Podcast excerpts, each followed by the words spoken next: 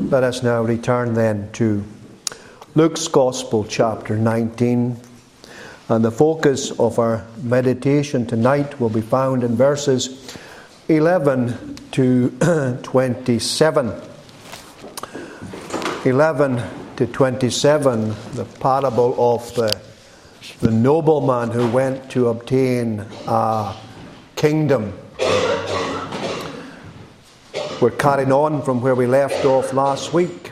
Last week we looked at the time when Jesus entered and passed through Jericho and he met with the chief tax collector Zacchaeus. And we rejoiced that here was a, a social outcast who was wonderfully converted and changed and brought in to the kingdom of God.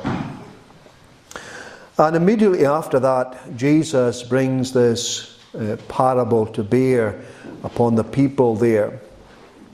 I don't know if you're interested or following here, but commentators would maintain that the portion of Scripture that we have read is really the last part of Luke's Gospel. Before this, we have been looking at Jesus making his way to Jerusalem. And it is reputed that in the passage we read, Jesus has actually entered into Jerusalem and he is about, obviously, to undertake all the work that was foreordained for him before the foundation of the world. And Jerusalem actually is very prominent in the book of Luke. It seems to be focused and dominated by uh, Jerusalem. And of course, that's not that surprising when you consider what happened at Jerusalem. But one commentator has maintained that Luke mentions Jerusalem 32 times in his uh, gospel, and that compares with 13 times for, Mar- uh, for Matthew and 11 times for Mark. Well, seeking the Lord's blessing, we would like to meditate profitably upon this portion of Scripture verses 11 to 27. And the title I want to give to the sermon tonight is The Long Haul. The Long Haul.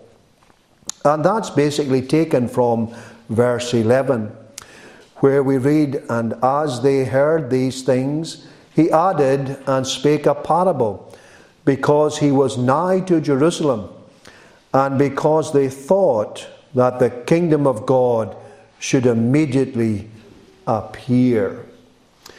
And this parable would rubbish that claim that the, the kingdom of God was actually going to appear. Now we know that the kingdom of God began. It had begun. But what they expected was that when Jesus would go to Jerusalem, that the kingdom of God, in all its fullness, as they understood it, would suddenly come about when he went into Jerusalem. And he had to tell them this is not the case. Certainly, the kingdom of God is among them.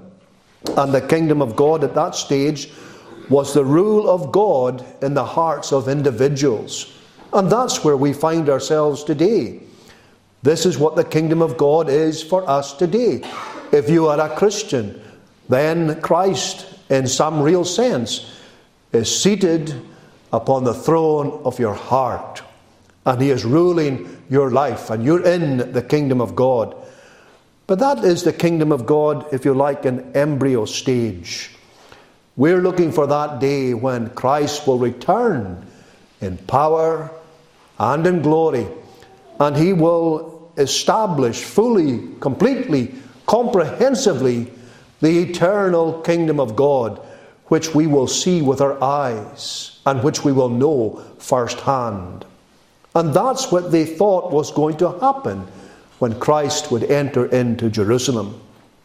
And remember, the disciples, the apostles, they were brought up with this kind of theology that when the Messiah would come, what would happen? He would overthrow their enemies, he would bring about the kingdom of God, the Messiah would reign on earth, and it would be a glorious time for Israel. That was not going to happen. That's not it. And Jesus had to tell them here that they must be in for the long haul. So, seeking the Lord's blessing, I have three brief things that I wish to highlight from these verses for us this evening. The first thing, really, we have touched upon. What is it? It is correction. There's no doubt about what this parable is about. Jesus tells us.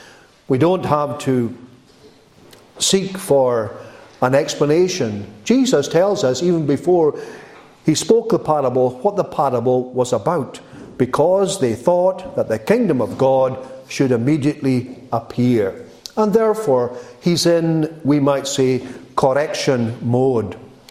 And this is something that Jesus had to do quite a lot.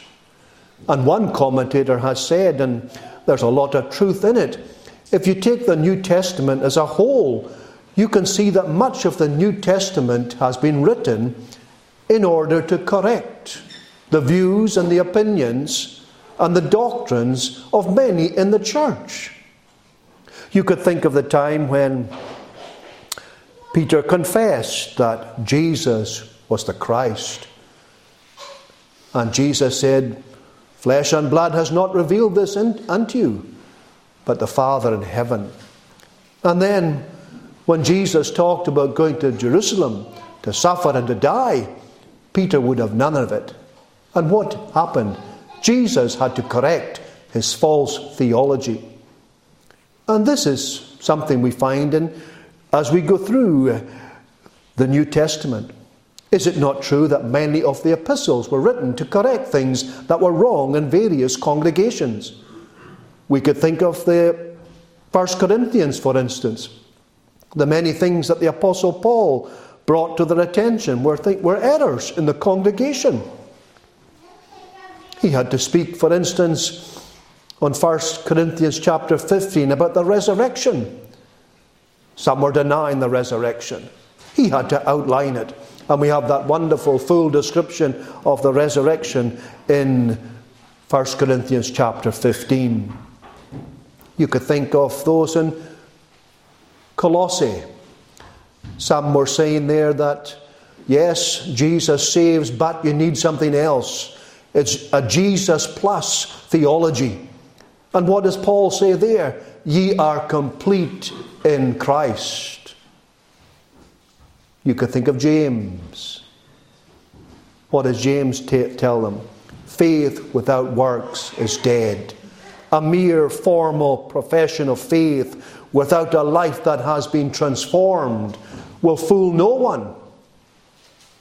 There must be works following to give evidence that someone has truly been saved you will see a changed life. Faith without works is dead. And here the Lord Jesus is correcting their false theology. And you might find that this is something that he does with each and every one of us. How much have we got to unlearn? These disciples had to unlearn much, and Jesus had to correct them. And that's why he gives this parable here. He talks about a nobleman and he goes to obtain a kingdom. He said, therefore, a certain nobleman went into a far country to receive for himself a kingdom and to return. This was quite common we might find this foreign in our culture, but in the Eastern culture, this was quite common. Herod the Great did this when he went to Caesar in order that he might get the authority to have his kingdom. And his son did exactly the same, Archelaus. And the people were so incensed about Archelaus having a kingdom that they sent a petition that Caesar would not give or grant the authority to Archelaus that he might reign. But he did. and they were cruelly ru- ruled by this ruler. They traveled to Rome in order to get their authority from Caesar to reign. and this is what we find here. A certain nobleman, there's no doubt who this nobleman is. It is none other but Christ Himself. And when He goes to receive His kingdom, He is talking about going back to heaven. When after the resurrection He was raised to life. He ascended up into heaven and he was exalted and glorified and received the kingdom, and one day he will return. So the Lord Jesus Christ is correcting their wrong views. And this is something he does with us. We have so much, so much that we bring when we come to Christ that very often we have to discard it. And what must we do? We must fill our minds with the Scriptures and the teaching of the Scripture. We must let the Lord Jesus Christ teach us. We need to be teachable. We need to be docile. We need to absorb what He says and undertake and understand and realize that we need the teaching of the Lord Jesus Christ. And therefore, we acknowledge that on many occasions we're like the disciples. We need to be corrected. And this is humbling. And as we have said on other occasions, it is the most humbling thing in the world to become a Christian because what are you doing? You are ultimately saying that you cannot save yourself and you need someone else. And that other person is none other than Christ. That one who humbled himself and became obedient unto death, even the death of the cross and that one who was despised and rejected and forsaken of men, and who was mocked at and spat upon. You are to put your faith and hope and trust upon one who went to Calvary, who suffered that terrible death, whose head was crowned with a crown of thorns, and whose hands and feet bled, his side was pierced he was a terrible spectacle on the cross. That's the one you've got to believe in. That's the one who is the Son of God. That's the one who is the only mediator be- between God and men. That is the Christ. That is the Lamb of God who taketh away the sins of the world. And however foolish it might seem to the world, and indeed it does seem foolish to the world, the Christian recognizes that it is the power of God unto salvation. And how does he recognize this? Because he has been taught by God. And he has one who has rejected his own wisdom and is relying upon the wisdom of God. We have to be corrected. We have to recognize there is no other way to be saved. There's no other way to get right with God. God will not provide another sacrifice, another substitute. No, the perfect offering has been given, and God has been satisfied. The second thing, and the most dominant thing we find in this, in this portion of Scripture, is the calling. It's the calling.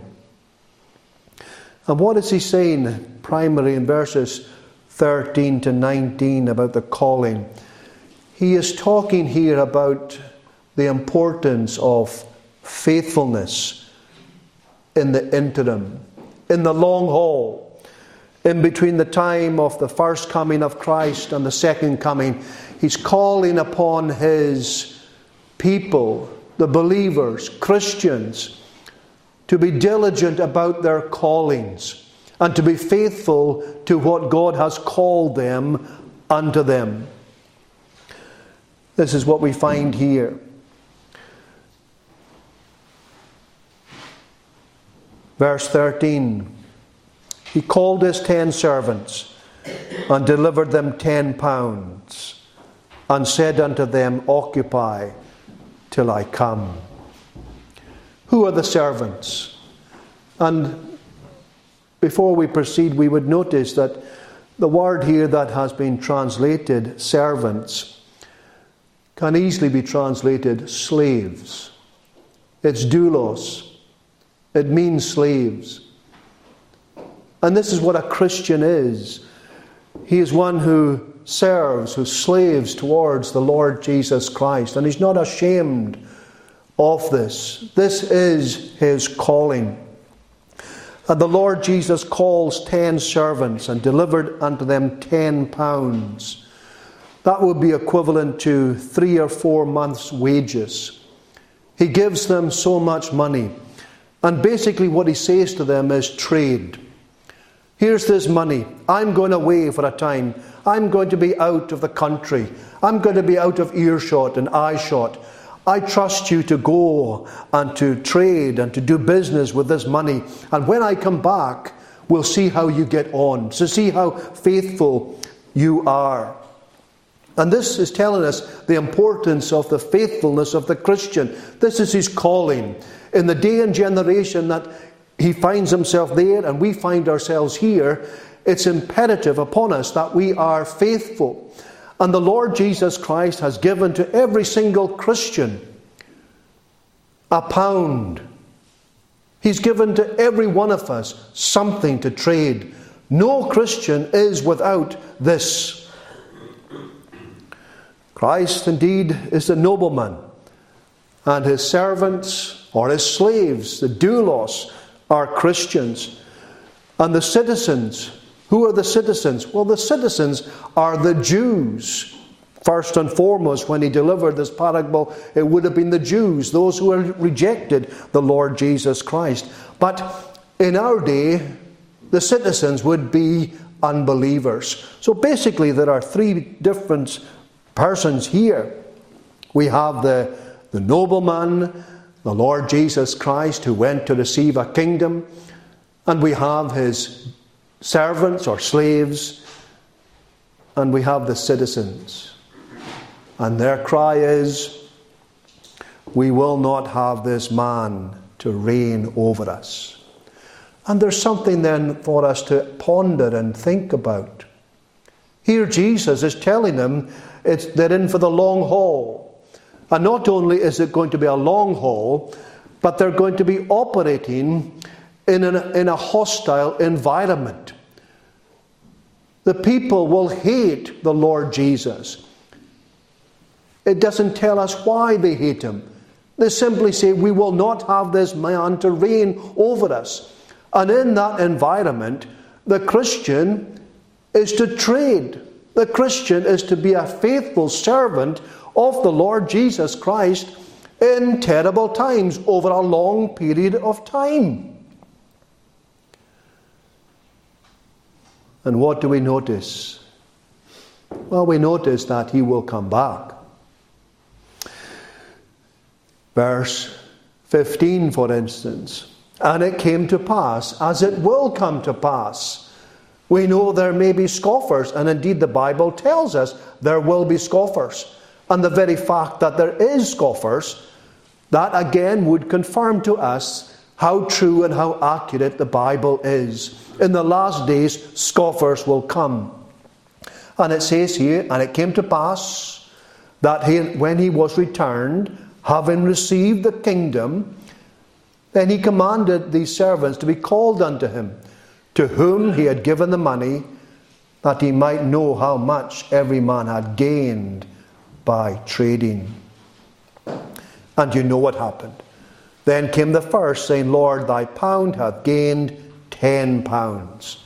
Jesus, what does he say? What does the nobleman say? Well, thou good servant. Do you not see here that Jesus rejoices in the faithfulness of his people? Here was a servant, here was a slave who was given one pound. In that long period, in that hostile environment, he goes out and he trades. And what happens? He comes back and now he has 10 pounds and he's able to pass this 10 pounds back on to his master. And Jesus congratulates him. Oh, Christian, is this not something for us to take home with us? Here we are, we serve the Lord Jesus in a hostile environment. Oh, I hope we do serve the Lord in this environment. Because if we do, we can look forward to this glorious reward. We can look forward to this day when the Lord Jesus Christ will delight, Well, thou good servant. Well, thou good servant. This is what he calls us to. This is what's required of every Christian. There is no Christian that can be accepted. We're all given this one pound. We're all given this money when we belong to Him, when we are His slaves. He gives us this. And He tells us to trade. What does it mean? Well, it means that we work out our salvation in fear and trembling that we grow in grace, that we know more repentance, that we know more of faith, that we hunger and thirst after righteousness, that we know sanctification, and that we do what we can within our limitations in order to proclaim the gospel and to be witnesses for Him in our day and generation. That's what's required of the Christian even in a hostile environment where the citizens cry out, We will not have this man to reign over us. Here's a very sobering thought for us. Each Christian is given the same, and they are expected to capitalize on what they have received. We need to ask ourselves what are we doing? How are we progressing? Are we being faithful? To whom much is given, much is required. Here we are in a land where the worship of God at the moment is free in the sense we are not under persecution. We have so many resources, so many opportunities. We have so much knowledge at our disposal. Our libraries are full. We have scores of Bibles. We are awash with biblical information. Are we capitalizing? This is what Jesus is speaking to us tonight about. Are we living up to the light that we have? To whom much is given, much is required. And when the day of reckoning came, the Lord was delighted with the faithfulness of those who served him. Another came, he gained five pounds. Be thou also over five cities. The doctrine of rewards, friends, is something that the Bible does teach us. Let us be clear upon this that salvation is by grace through faith, and this not of yourselves, it is a gift of God, and not of works, so that no man may boast. But there is a reward. There's a reward for faithful service. All who are Christ will go to heaven, there's no doubt about that. And they will go because of the grace of God. They haven't earned it in any sense. But some will enjoy heaven more than others. There will be a reward. None will be disappointed. But there will be a reward according to the faithfulness of each individual. And this is to stir us up because we're living in a, a hostile world. It's a long haul, it's not easy. It never was, it never was promised to be. The Old Testament believers, they had their difficulties, they had their trials. Do you think that you're going to get to heaven by an easier way? Is it going to be made easier for you? No, of course not. It's the long haul. But there is light at the end of the tunnel, and there is encouragement, and it comes from the Lord Jesus Christ Himself. That's our calling to be faithful, to trade to take what Christ has given to us, to each and every one who confesses the name of the Lord Jesus. There are no exceptions. And to trade and to make capital. The third thing we would notice is the consequences. And particularly the consequences of those who reject the kingship of the Lord Jesus Christ. This is what this parable ends with. It's a warning to all. What a sobering destiny awaits those who reject Christ's kingship. It's awesome. It's terrible. The parable, as we've said earlier, is set in an Eastern context. And if the king had enemies after he took his kingship and he had his rule before him, if he had enemies, it would be normal for him to destroy his enemies. We're used to the phrase of would take no prisoners. Well, that's exactly what would happen in Eastern times. That's what Herod would do, and that's what Archelaus would do. If there was rebels in his kingdom who wouldn't submit to his kingship, he would destroy them and think nothing of it. That's what happened in that day and in that generation. We might say, well, that's not for us, though. That's not for Christ. That's not what's going to happen. Well, is that so? Jesus says there in verse 27 But those mine enemies which would not that I should reign over them, bring hither and slay them before me. This is quite harsh, we might say. We might say it's quite harsh and brutal. What are we to make of this grisly sentence?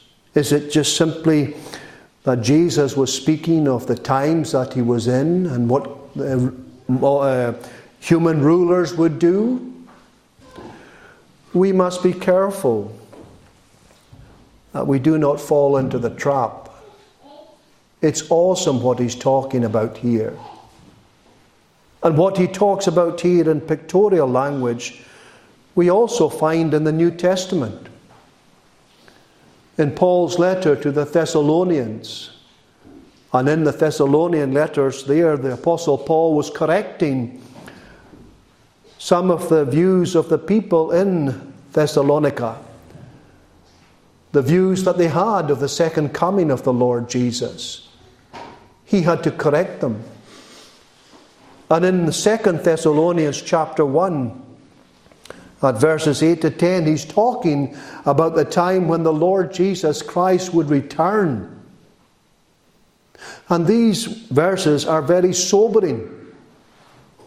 And what we find here in pictorial language is outlined for us in clear language. In 2 Thessalonians chapter 1 verse 8 for instance, it talks of Christ in flaming fire taking vengeance on them that know not God and that obey not the gospel of our Lord Jesus Christ, who shall be punished with everlasting destruction from the presence of the Lord and from the glory of his power, when he shall come to be glorified in his saints. Does that not accord with what we find here at the end of this parable lesson that Jesus relates, But those mine enemies which would not that I should reign over them, bring hither and slay them before me. We might like to sanitize these things, but we are careful not to malign the Word of God. There is a warning here. The parable depicts the eternal ruin, and the apostle declares exactly the same the parable and the epistle are in complete agreement. And we have to realize, friends, it's impossible to describe the final judgment of those who reject the Lord Jesus Christ pleasantly and attractively. We're not like undertakers. The preacher is not like the undertaker. What does the undertaker try to do? He tries to glory death. He tries to make it pleasant. He tries to take people's minds off it and to see the horrors of it. Well, the preacher cannot do that with the Word of God. And here we have a terrible warning for those who will reject the kingship of the Lord Jesus. And, friends, I may add, he is not just talking here about those who are his enemies. He's talking about here about this other servant, this other professing Christian who we find in this parable. And he's given the one pound, just like all the others. But what does he do with his pound? He hides it. He does nothing with it. He doesn't even put it in the bank. And had he put it in the bank, he would have received interest on it and he would be able to give something more back to the Lord Jesus, to the nobleman.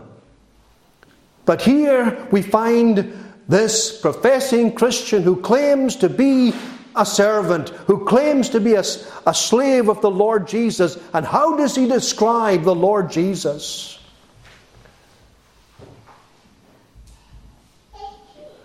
I feared thee. Verse 21 Because thou art an austere man, a hard man, and takest up that thou layest not down, and reapest that thou didst not sow. He's got hard views of Christ. And what he's really saying is, he's not really a disciple at all.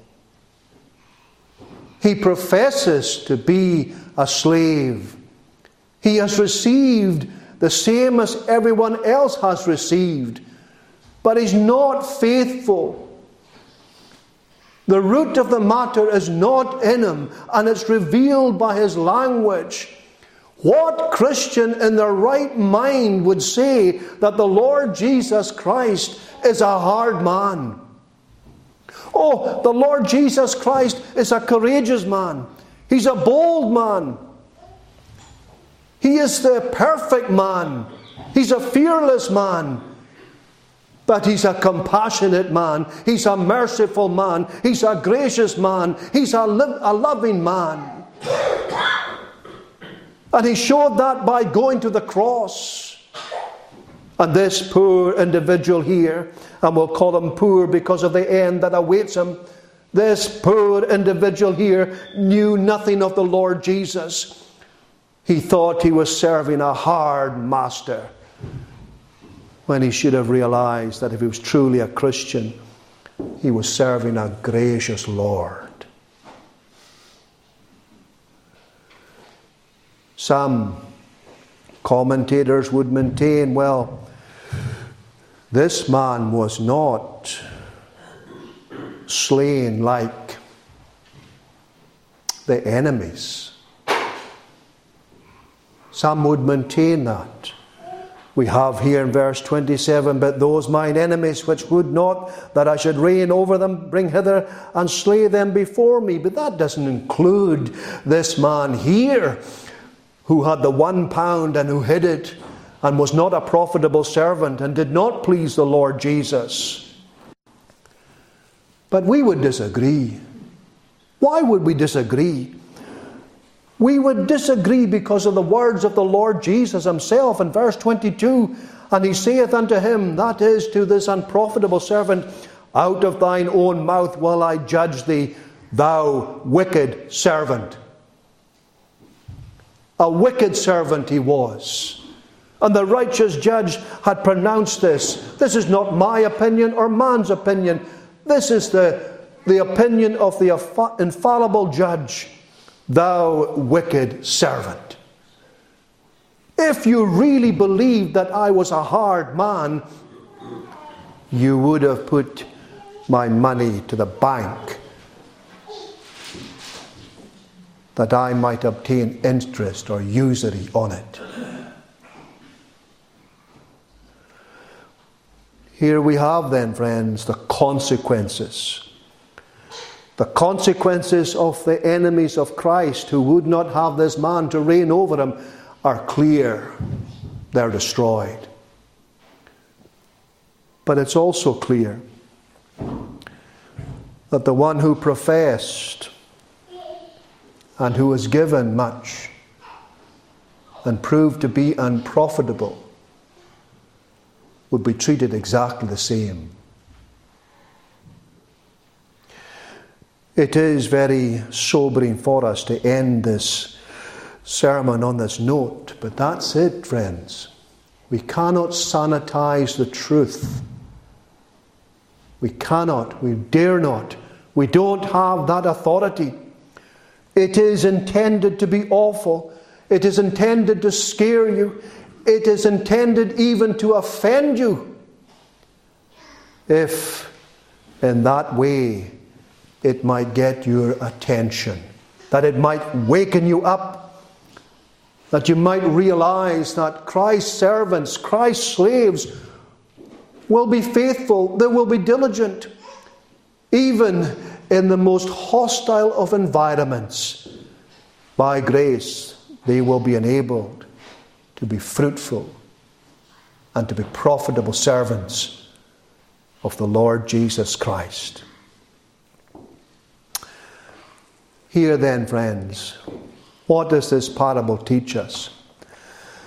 Well, Christ teaches his disciples that the period between his first coming and his second coming will be a long haul. A long haul but they will be rewarded according to their faithfulness. And what's true for them is true for the disciples today. During this period of the long haul, when we don't know when he will return, but we know he will return because he has received a kingdom. And one day that kingdom will be revealed in all its glory. Let us be faithful in the long haul.